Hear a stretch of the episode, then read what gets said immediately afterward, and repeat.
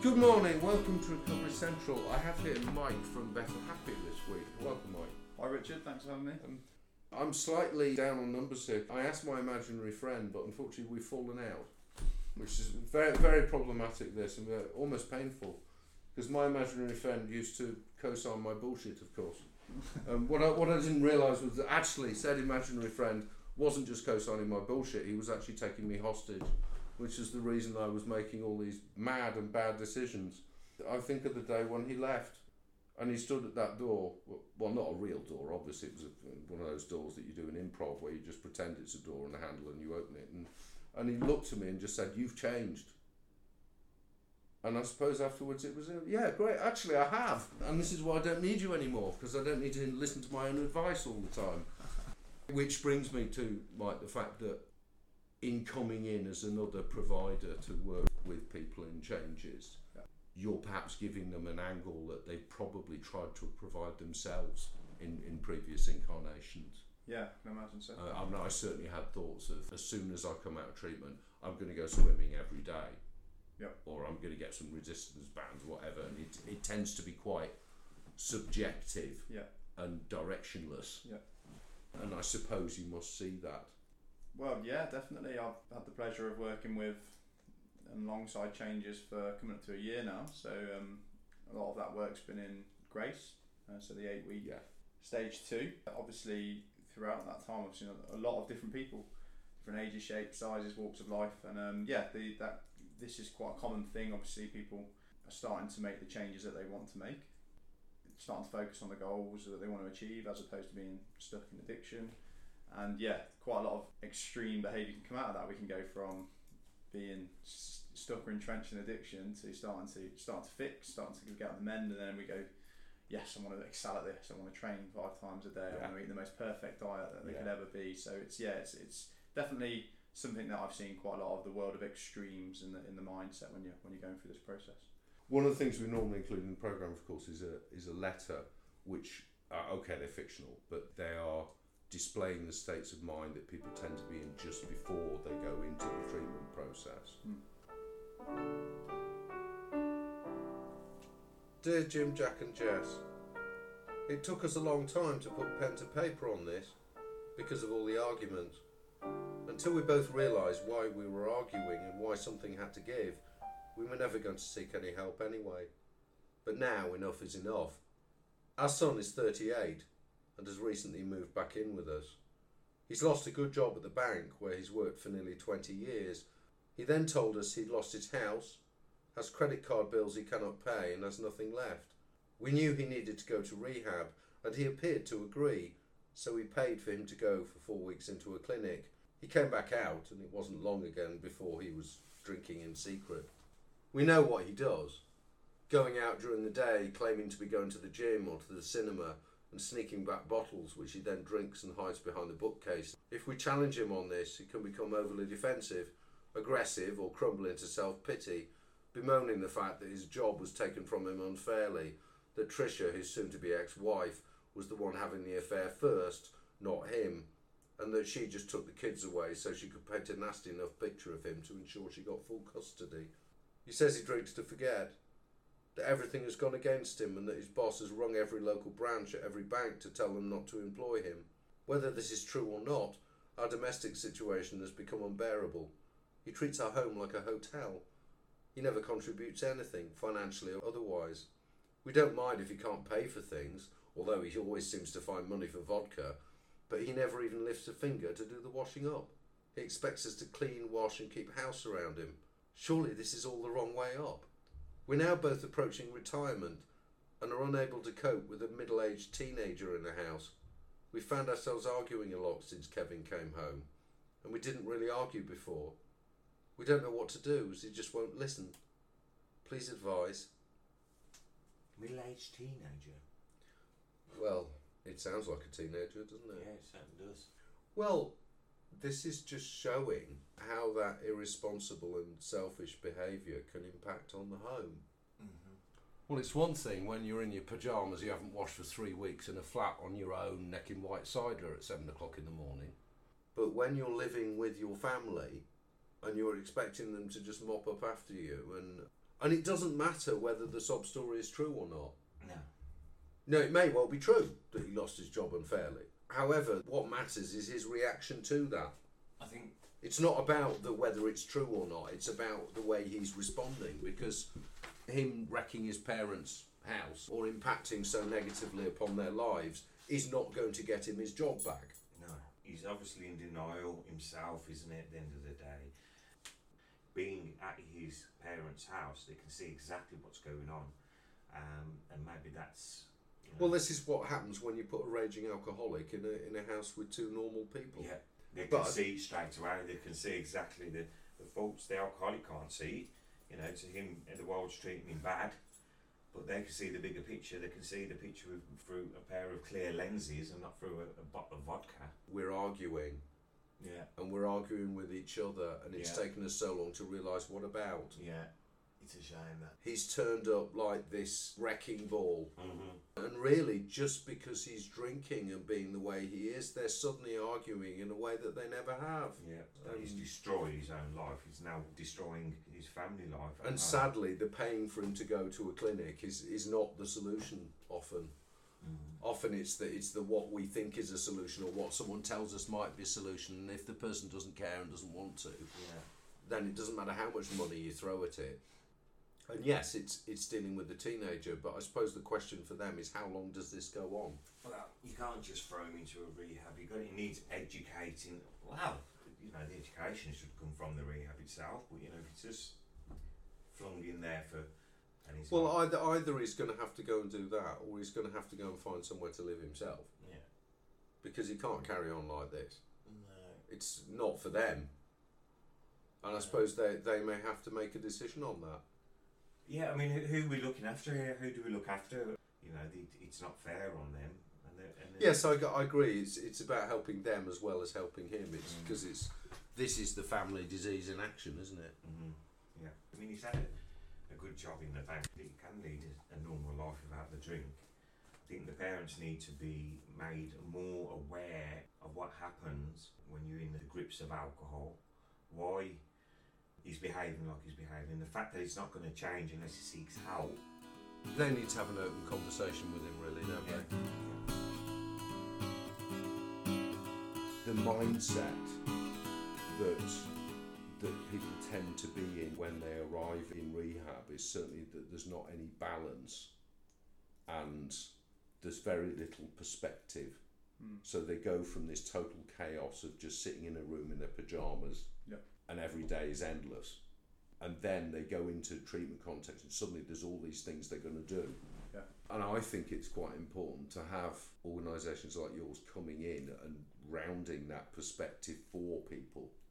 Yeah, I mean, when you're saying that, Richard, I'm thinking outside of changes and the service that we provide, you know, it's just as with helping with the same problem in wider community and businesses and, and such. It's the same problem, and that is that to be healthy and happy and to enjoy a, a good life, we need to have a level of balance across certain components. And through most of human history, that's not been something that we've had to consciously create Yes. uh, it's been provided by the nature of our lifestyles, and Yes. this is a you know this is something that's really important to understand, and that we the message that we always relay to guys and girls going through two one seven and to businesses as well, whether that's CEOs and executives or people that are going through Mm. the recovery process. The, the message is the same, and that is that there's a certain balance we need to be healthy, which leads to a, level of happiness. And life doesn't really provide that naturally anymore. In fact, it's quite the opposite, especially in a capitalist society such as the UK.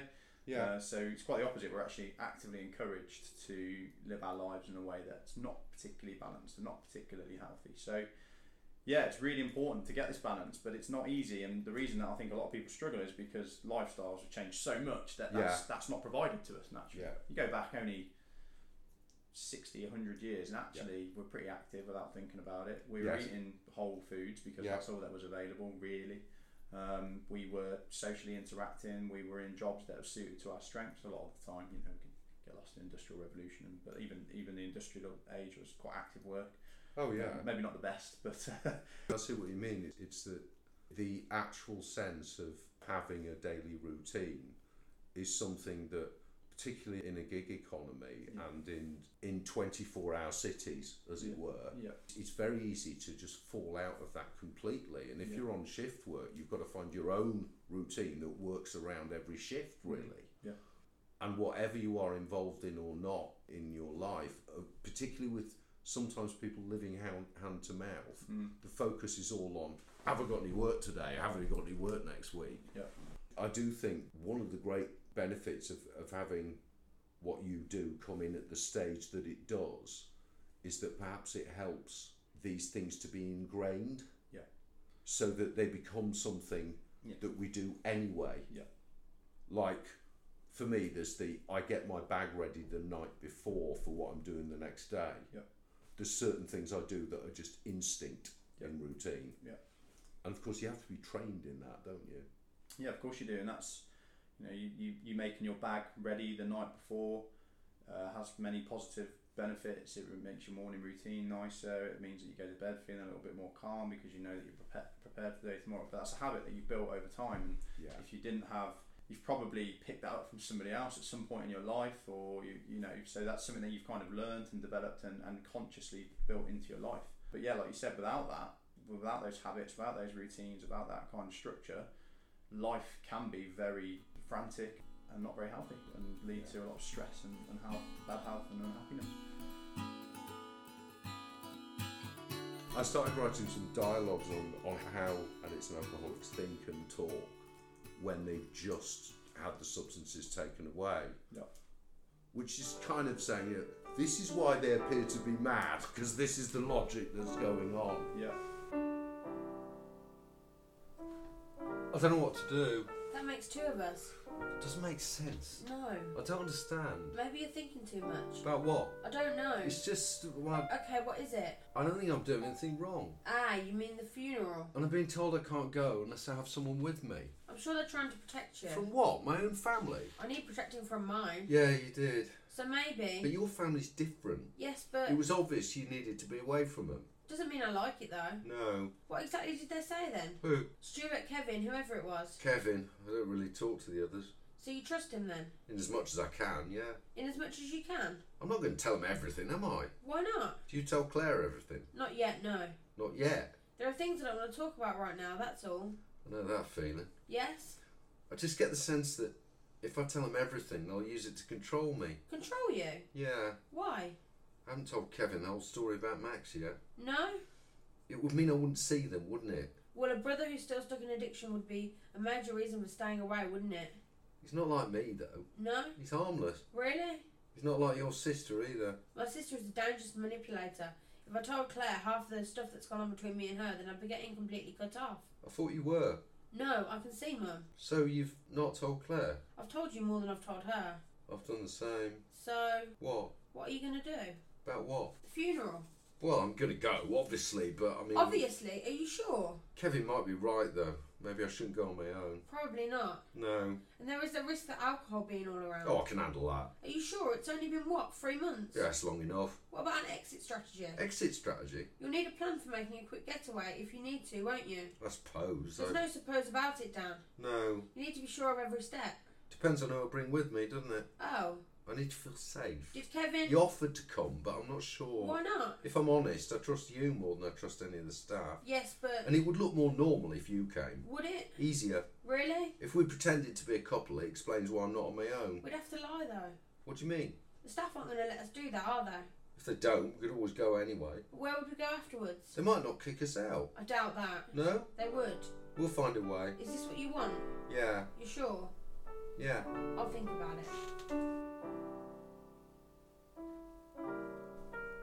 With, with regard to in, ingraining it in people so they don't necessarily think about it, Mm. would that be something that you consciously do with them in, in the stage two context? Like I noticed in the house that you've put a menu on the wall. Yeah. So everything is habits, isn't it? Really, when it comes to our behaviours. So we can have, you know, if it was just a case of to improve the quality of our lives, we just need to learn something. Then, well, everyone would be the healthiest, happiest, most successful people in the world because we've got access to the internet, and all our problems would be solved like that. So there's there's a few things that really do um, contribute to making these things stick so that they become a benefit to you. And um, the, one is habits, Yeah. making them a habit, something you just do. And the two is the environment, the environment that you're in, supporting that.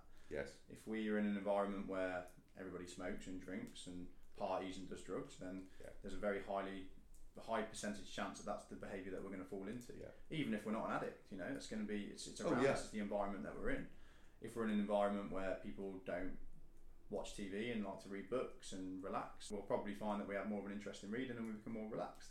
And if we're in an environment where we talk about food and there's little things on the wall that just mention them and there's posters on the wall that are mentioning health and we're seeing that every day and we're exposed to mm-hmm. it, it goes into the subconscious. Yes. If we're also making it a routine, putting some routines in that make this a habit, then when we come out, it's much easier for us to maintain that behaviour. Because if it's not a habit, it's an effort, and if it's an effort, you're not going to do it long term.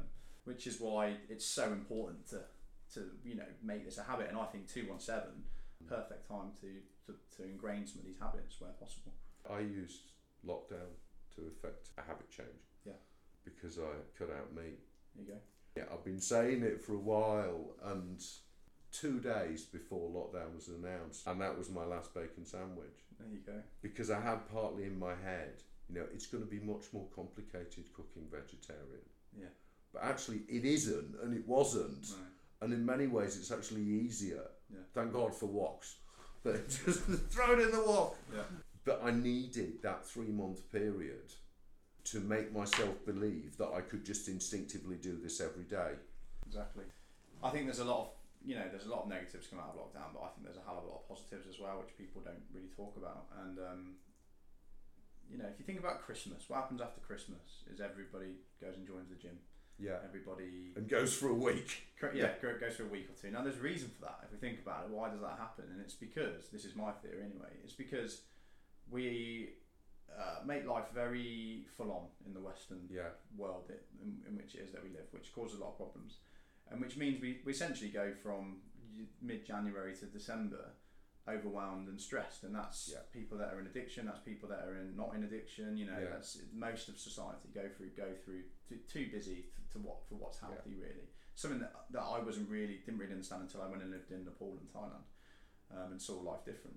So, but what happens is it gets Christmas, and it's the only time, really, the only genuine time, Christmas, where it's almost like society says it's okay to switch off for four weeks and go and spend time with your family and do the things that we should be doing all the time around, really. And I think in that time of where the stresses of life are removed quite significantly, and we Yeah. and we get we get time to reflect internally and think about our lives and what's important to us. But if you give people enough time to reflect and think, um, nine times out of ten they're going to come to their health and their happiness and what they're going to do for it. So you come out of that four week period, the gyms are ready with the memberships because they Yeah. know that most people are unhealthy and, they- and and they thought about that and they genuinely, we've all been there. Genuinely, if you ask somebody when they go and sign up for that gym membership, they would bet their house they're going to stick it out. They would be completely confident that that's it. It's they're doing it this year. They're going to look after themselves. Their health's more important than everything else. Uh, it's the obvious stuff that a counsellor or a Yeah. psychologist would tell us. We come to those conclusions ourselves, and then a month later, the stresses of life have jumped back on again. They've been absolutely piled on, and that person just can't maintain that anymore because we're taught to prioritise work and money over everything else. And they and they're, they're like a different person to they were a month ago. And they drop the gym membership and they're ashamed and they're embarrassed Yeah. and it comes back around, and it's a, it's a vicious cycle.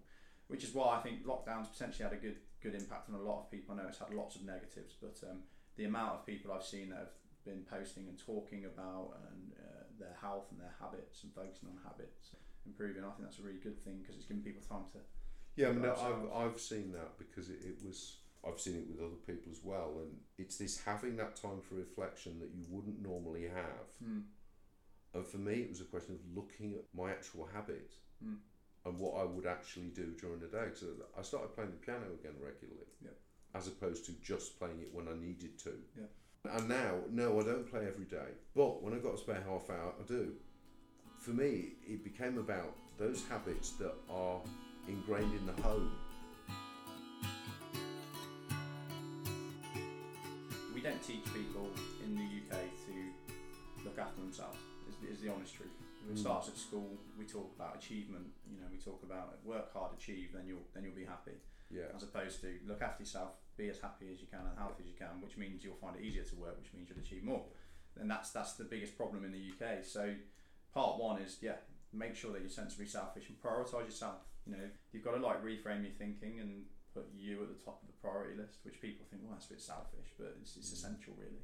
If you're not looking after yourself, you can't be the best person that you're meant to be. You can't help others. With recovery, if you're not looking after yourself, it's difficult to recover. You know, And and recovery does begin at home. If I'm not of sober mind when I leave the house in the morning, Mm. then I will get a bit chaotic. and I think that's where I think this getting a bit more deep, deep and philosophical here. But I think that's where the prob- all problems in society come from. In the well, most problems in society come from is the fact that we don't know. This is addicts and non-addicts. Mm. We don't know and are not taught how to be happy and peaceful on our own, quietly in our own space. But I used, to, I used to abuse alcohol. I abused alcohol. I got myself in a lot of trouble. I spent a lot of money. Um, I got in a lot of fights. I've, I've spent nights in the cells. It's had impact on my career when I was in the military. You know, I've done a lot of damage to myself through Mm. alcohol. But the reason behind that, the reason for my alcohol abuse was because I didn't know how to be peaceful on my own and in my own time. So I'd get to a Friday in the army, you know, we get early cut off on a Friday, and I'd be like, I don't want to sit on my own and just be alone with my own thoughts, and I don't know how to relax on my own. So I'm I'm going to go out and drink because Mm. that's how I know to switch off. I forget who the quote came from. People asked me whether I had enough money. People asked me whether I was successful. No one ever asked me if I was happy. Yeah, biggest problem in our society. And I think in that directionlessness that we end up in, we forget what being happy means, and therefore we get taught in the first place. yeah, and we're not emotionally well. Something else I saw was th- this thing about Finland, Mm. Where they have this kind of happiness quotient idea in schools, Yeah. and they have this work-life balance that is societally expected. Yep.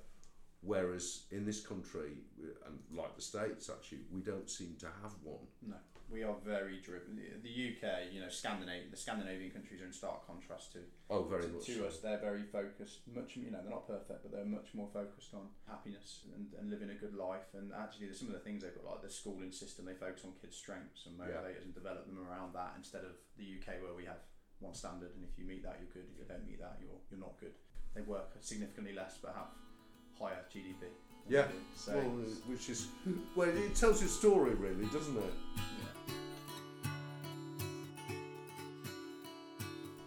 Do you think it's really important to make things that are not necessarily seen as obviously recovery, recovery, recovery part of that overall story? So when when people come come into a treatment context Mm. and they're getting this recovery, recovery, recovery, recovery, Yeah. it, it strikes me that having something that, that isn't just about physical fitness, what you do at all, Mm. that's something that doesn't actually have a recovery stamp on it. No. But I think it's probably quite important for that to be part of the journey. I think in the UK we've got a mindset of addressing sickness and illness as opposed to promoting health and happiness. I think it's a bit a big part of our problem. You're not happy because you're not in addiction. That doesn't mean you're living a good life because you're not in addiction. It means you're living a better life than you were. But it's like me saying, oh, you know, you'll be happy if you're no longer overweight. Okay, if you remove, if you somebody's overweight and then you go, right, okay, I'm going to help you become non-obese. That person won't then be, okay, my, my obesity's gone, I'm happy now. That's just they've got rid of sickness. They've got rid of a negative. But Yeah. what we haven't done is make sure that the positives there. It's similar analogy to what you just said about you know people asking me if I'm happy. So yeah, I, I completely agree. I think it's really fresh and relevant for the for the people going through two one seven to be having this heavy focus on recovery because that's the most important thing that needs to happen and that's why they're there. But it's also quite fr- refreshing to have a little bit of a focus on. Well, I'm going to also promote my health and promote my happiness. It's going to support recovery massively, but it's not recovery. So they're not just getting rid of something bad; they're also promoting something good. It's, it's part of what in the, the AA book calls the bridge to normal living. In that I don't go from my bubble of bullshit in my alcoholism to another bubble of bullshit where I'm handling my own recovery and it's all I'm doing. Yeah. Because my foundations will be a bit shaky if I don't try and access the world. Yeah, I have to learn how to access the world without alcohol. Because one of the other sections we, we do in this, I think this probably is relevant to what you do. Mm. We do a thing called uh, My Week in Recovery.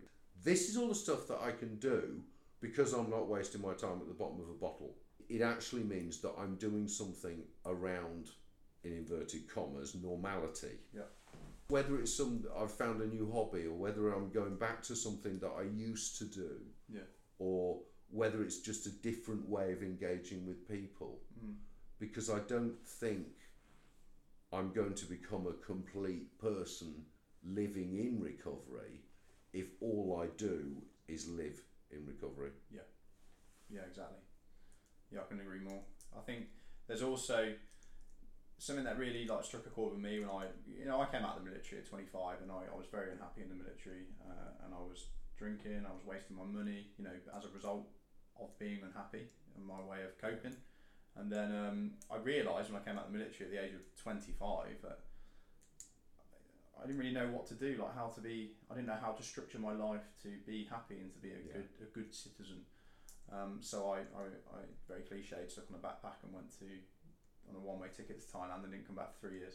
Oh, fantastic! and um, when I was out there, you know, life was great. I was I was no longer owned by the military. That made me feel really good. I felt very free. I, I got a job. I lived in a not. I moved to Australia. Had a lovely sunny city to live in Australia. And I thought I've really got everything I could ever want.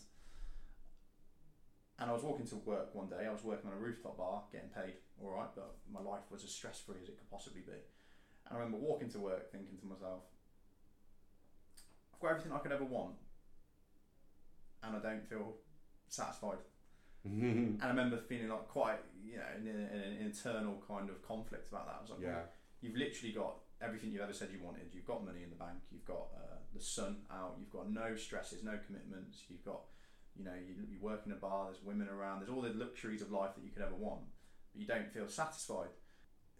Yeah, it was a really that was a bit, a bit of a life turning point for me because at, well, at that moment I was walking past a bookshop and I saw the Dalai Lama's face, who I didn't really know who he was at the time, and he had a book called The Art of Happiness, and I was like, well, that seems pretty pretty um, pertinent to how I'm feeling. So I read the book and learned a lot about Buddhism and different things. And one thing in Buddhism that, that really resonated with me and has helped me a lot is something called the middle way.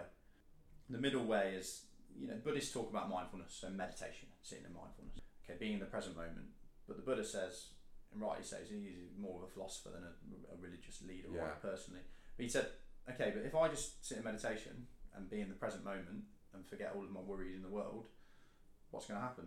Well, you know, my life's not going to be very good, really, if I'm, if I'm honest. But then if I spend all my time thinking about my life and trying to stop every problem before it arises and dress and stuff, well, then my life's not going to be very good either. So he's like, you know, there's a there's a place in the middle. I'm visualizing the middle way now. So when we're in addiction, it's probably I'm useless. I'm a waste of space. I'm doing Mm. nothing. You know, so it's no ambition. It's I'm just going to use. I want to hide away from the world, and you like you said, endless days of, of use of using, and then you start to recover, and you jump from that that end of the scale up to the other end of the scale, Yes. which is I've got clarity. I'm going to get into the best shape I've ever been in my life. Yeah. I'm going to eat only the best food. I'm going to start these businesses. So we go from you know low levels of ambition and self belief to ridiculously high. The problem is that they're, they're both equally as bad, really. Oh, yeah, they are. Find Yeah. somebody that sets those goals, like you said, and you'll find that actually in a, few weeks they're going to be burnt out, fed up. Oh, disappointed setting up a relapse really. Whereas actually in the middle of that, it's probably things like I'm going to go and take my kids out for dinner because Yeah. cause, cause I can do that because I've got this time. Yeah, so I'm not in addiction. can, I'm not yeah. trying to take over the world. Yeah, I might go for a walk because I've Mm. got the time to do that, which is something I didn't do before. I might go and talk with my friends. I might write a business plan and do that stuff, but it doesn't have to be extremes. And it's something to be very conscious of, I think. And I've burnt out through um, being over ambitious as well. I've, I've literally had, had a business that I ran for four years and made me miserable in the end. Yeah. And I had to close it down because um, I went from that to that. So the middle way is my response to that. Quite, quite a long way. Well, it did make sense to me. Um, next section, of course, is is Alacat. And as you don't know what this is, Mark, alcoholics, addicts, cats. You see, alcoholics and addicts have cats and other domestic pets. And what would they say if they could talk about it?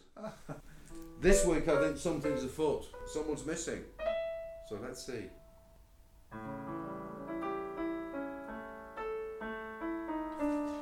Hello? Hello? Reg? You there? Oh, Tom, Yes, I um. it's my name. Yeah, Reg? yeah, that's my name. I know. Well, um, Not like you, Reg. what? This. This what? Oh, Yeah, you seem a bit what? lost for words. Yeah. Well, that's a turn up for the books. I suppose it is. What's wrong? You mean you didn't hear? Didn't hear what? You don't know? I'm lost here, Reg. Where I- have you been? Well, it's not as if I keep a diary of my movement. That's not what I meant, Tom. No, Have you been at home all week? Mostly, yeah. Mike's got some crazy money making scheme on the go. And you were consulted on it? Well, not exactly. No, No? it was more window dressing. I see. Anyway, it takes a lot to rock your confidence. Less than you might think. What's happened? I'm still amazed you don't know already. I don't know. Lola! No, please don't tell me. No, no. So, she's not. No, she's not dead, I but. understand. What? Well, you've told me she's not dead. And? I'm not dead, and neither are you. That's true, yeah. And that's not a disaster. No. So, Lula is not dead, no. However, the serene Mrs. J has popped her clogs, alright? oh, Yes, most disturbing. but I don't see. Sometimes, Tom, I think you pretend to be a bit slow on the uptake. No, Unless I'm being too eclectic. I'm trying to understand. Yeah. So, what's happened? At the weekend, it was Mrs. J's birthday. She had lots of family around, and Lula and her foster siblings all stayed in. Mock support, solidarity, all of that. But Mrs. J's eldest son turned up unexpectedly and started making noises. What sort of noises? It's always been difficult, according to Lula. Apparently, he's been trying to trick Mrs. J into thinking she's going senile for years. That's not very nice. Now there's the understatement. I've seen him once, getting out of his fancy motor, looking down his bloody nose all the way along the street. Got some posh job in the city he has. Thinks money will buy him anything. But what's in it for him? This is the interesting part. According to Lula, turns out Mrs. J inherited a fortune in property from her late estranged husband. Once he heard she was sober, he left the houses to her to do her good works, as he put it. Turns out she's been letting those houses out to people what have just left, left rehab. And her son? Bastard wants to get his hands on her property, turf out all the tenants and start his own private empire. How could a son do that to his mother? Well, I couldn't. Well, if I knew who my mother was. Me neither. Well, not if I knew. But family ties a much bigger deal with humans, aren't they? True. For better or for worse. Yeah, and in this case, it's definitely for worse. So, what happened? All the family was there. All the cats, the dogs, the chickens, and even the iguana. Iguana? Yes, Ivan. Very stoical sort he is. What? Sits in a barrel? Not quite, he prefers the doorstep. The doorstep? Can be a bit difficult. I can imagine. Locking the door. Can't he use the cat flap? Well, he could, but he prefers to climb back over the wall in his own time. I see. And was he there when the son came? Oh, yeah. He bit him. Beat him? Yeah, yeah, it takes a lot for Ivan to get angry, you know. So the son, Lionel, Leonard, whatever his bloody name is, comes in a bit annoyed at being bitten. Then he starts again with trying to make Mrs. J think she's forgotten things.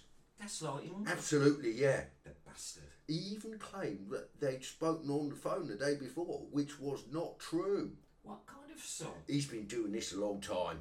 Anyway, cut long story short, things got very heated. Unusual. Yes, for Mrs. J in particular. I can imagine. Then, as it got worse, she suddenly fell unconscious. Daughter knew what to do, did CPR and all that, but to no avail. Mrs. J was dead before the ambulance arrived. That's awful. I know, but it gets worse. Worse? Son starts making a fuss, talking about Mrs. J's will and all of that. Claims she wanted control of her faculties when she made it. Tries to take everything over. He then starts going on about all the animals will have to go to the RSPCA and that he'll look at the will and decide what to do. But surely he can't. He did. I don't know what's transpired on that front. However, what I do know is that nobody knows where Lula and the others have gone. No. Only one cat and one dog escaped. Escape. Rest were taken away that day. Taken where? No one knows. Oh, The cat what escaped was Lula's sister, Selina. I know where she's holed up, and I know her anyway, so I'm going to see her tomorrow. I take it I can count on you to come make tea for the chickens. of course, Rach. I just wish I could do more. Ken, keep everything going here while I go and find what's happened to Lula. Done. You know that posh cat what lives on her street? Oh, God, her. You met her then? Yeah, what's her name? Eleanor. Ah, yes. But everyone calls her Ellie. Doesn't she mind What? having a nickname? I don't think so. Why? Well, I've only met her once, but Yeah, she's very, very posh. Can you trust her? To deliver facts on what she saw, yes. She might think she's better than all the rest of us, but she doesn't like people causing a ruckus. Not if it affects any animal. Thinks she's in charge of us all, so when something like this happens, she can tell us all to sort it out. That might help us. Yeah, I'll go see Elliot tomorrow morning. Then I'll go find Selena. You do the tea for the chickens. Lukewarm for diving or normal? Normal, the diving will have to wait. And I'll do our meeting. I've called for reinforcements, don't worry. Someone will come to the meeting. You won't be on your own. Good. And Rach? Yeah, It's not just cats of alcoholics and addicts that need help, is it? maybe not. Maybe it's humans in general. Some humans, yeah. Well, I didn't see that coming. I've had some attempted contact from my imaginary friend who's trying to persuade me that I don't need to be here, so I've turned him off. I'm going to have to block him. Now, this last piece is one of the things I wanted to do when we set this up was actually highlight some of the excuses and the lies that addicts and alcoholics come out with. Mm. I, I wondered in the stage two context, do you experience any unwillingness with people? Do you know that's a really hard question for me to answer because, you, as you said it, I'm obviously thinking and think I've been working with changes for, for quite a long time now, so I've seen a lot of different people come Yeah. through changes. And my honest answer is that actually most of the people that are going through 217 don't make a lot of Yeah. excuses. The take up that we have, with bearing in mind what we're doing, with, with you know, we go and do movement sessions, we talk about some pretty, we do value sessions, we know, we do some deep stuff. And the level of, up, of uptake is extraordinary considering where they are in their lives and what they're going through. And I'm talking Yeah. about weeks one and two for a lot of these people when they're literally just still mm. got you know drugs or, or alcohol was in or just coming out of the system, and they get on with it. And we have very few excuses. So I don't want to uh, go against your section, but the honest answer is that actually for the, for the majority of it, the No, I'm- it's, it's not a case of going against section, it just interests me. yeah I actually, I actually knew that they do take up Yeah. what you do. yeah And clearly, what you do is coming from an angle that works mm. at that particular stage. Yeah. Because the, the, there are certain other things that might not work in the same way. And I do think it's important to have something from outside coming into stage two yeah and something that's more universally accessible, Mm. perhaps, than anything else. I, something we're very good at doing. I'll blow a bit of smoke at my own. Um, Well, you're welcome to. yeah. So what we're very good at doing is breaking down the the components of being healthy and happy and Yeah. focusing on the very bottom level. And with that's why we get good traction with businesses as well as with changes. Yes. Because the truth of the matter is is that the, the UK is very extreme. So if I go on the internet and I look at, you know, so a component of being healthy is, is exercise. And so if I go on the internet and I'm in a bad place with my exercise levels and my fitness levels and I Google, you know, Yeah. fitness program or exercise program, what I'm going to find is a lot of stuff that's high up in the in the pyramid, and this is fitness and performance. I'm Yeah. going to see pictures of guys with six packs. I'm going to see the Tour de France people on bikes. I'm going to see very Yeah. extremes, and and that's the nature of the UK because that you know we, we like quick fixes and we like the we like the ultimate kind of extreme level of it. You know, nutrition. Okay, well, I'm I'm, I'm not in a very good place in my nutrition. And then the next level, if I go on the internet, is going to be from I don't know what I'm doing with nutrition to I'm counting my calories, recording what I'm eating. You know, it's very that only an extreme, uh, a high level athlete needs to be doing. So what we do is we say, look, not everybody wants to be super fit, and there's absolutely nothing wrong with that. Not everybody wants to be eating. I don't want to be eating a calorie specific counted. Yeah, yeah. I've got no interest in that. Not everybody wants to be a high level goal setter if we look at it more on the personnel side. So we understand that and we make that clear. And what we do is we say, but everybody wants to be healthy. And everybody wants to be happy. Mm. And we might say that we don't because we're in a bad place, but we do. There's nobody on this planet that doesn't want to be healthy and doesn't want to be happy, ultimately. So we look at okay, well, what does it need? What do we need to do to achieve that? And what's the most basic, simple level of things that we can do to help us move towards that? Which is why the movement stuff that we do with a business or with 217 is as pertinent and relevant to somebody that might be going through who's 50 with a bad back or 60 with a bad Yeah. back as it is to somebody that's going through in their 20s and they high extremely high energy levels and want to get super fit the movements we're going to do with them are focused around improving the quality of their movement and their Mm. and their muscle balance so that they can be pain free but obviously if they want to do that faster and harder because they're young and full of energy and highly Mm. motivated by exercise and they can do that but what we don't do is go in and say right, we're doing a fitness session, we're going to make you sweat loads, and because that's not everybody wants to do that. And it wouldn't work. No, exactly. So that's that's where I think the magic lies with the the program. That's why I think we get quite a good level of.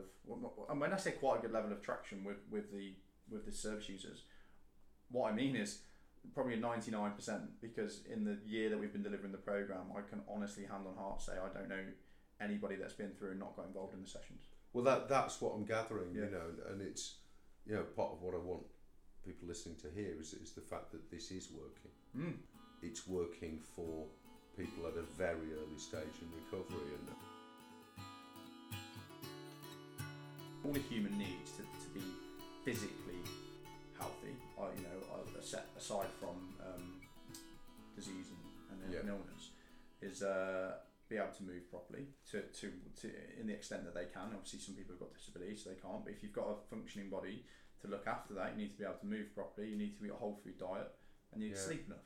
yeah, It's, it's almost that simple. I don't want to oversimplify it, but it is. Yeah. And obviously, your stress and your mental health plays an impact on your physical body as well. But it's, that's that's the circle, and we can make it overly complicated and go for all these complicated training regimes and make it seem very difficult, which is why a lot of people won't even get started because it seems unattainable. Or we can make it simple so that more of us can do it, Yeah. and then those that want to excel in different components of it Yeah. can, can can do that. But most of us just need to walk more. We need to do Mm. some gentle movement to make sure that our muscles are going through functional movement patterns. We don't Yeah. need to do that with weight, you know. And we um need to get out of breath a few times a week. And that's it. really, Yeah. not rocket science, is it's it? It's not. It's not.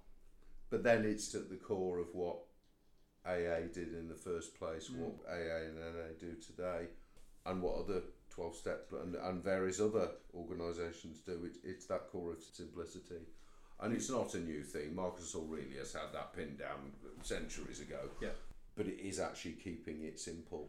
Yeah, when Marcus Aurelius was talking about this stuff, we didn't have overwhelm of information. We had lack of. Whereas Yeah. now we've got complete overwhelm. Yeah. So it's the same problem though, because people don't know how to find the information and they need and the structure and the simplicity. So people crave, like you just said, simplicity and a, a, a pathway, a clear pathway to their desired results. Thanks very much, Mike. It's been illuminating for me because, of course, I went through treatment quite some time ago, Mm. a long time before you, you were involved with, with changes, and we certainly didn't have the same kind of input. I hope it's clear to, to anyone listening how much we value this kind of work because it's so important. Recovery is a it's a holistic process. It's it's it's about so many things Hmm. and about the way that the way that I learned to live once I no longer have alcohol in my system. Yeah. And it's not enough to just live in this bubble of thinking, right, I'm not going to drink, I'm not going to drink, I'm not going to drink. When I had that mentality, I drank. Yeah. So thanks very much for coming in, Mike. We'll have you back again at some point, My I'm pleasure, sure. yeah. Yeah.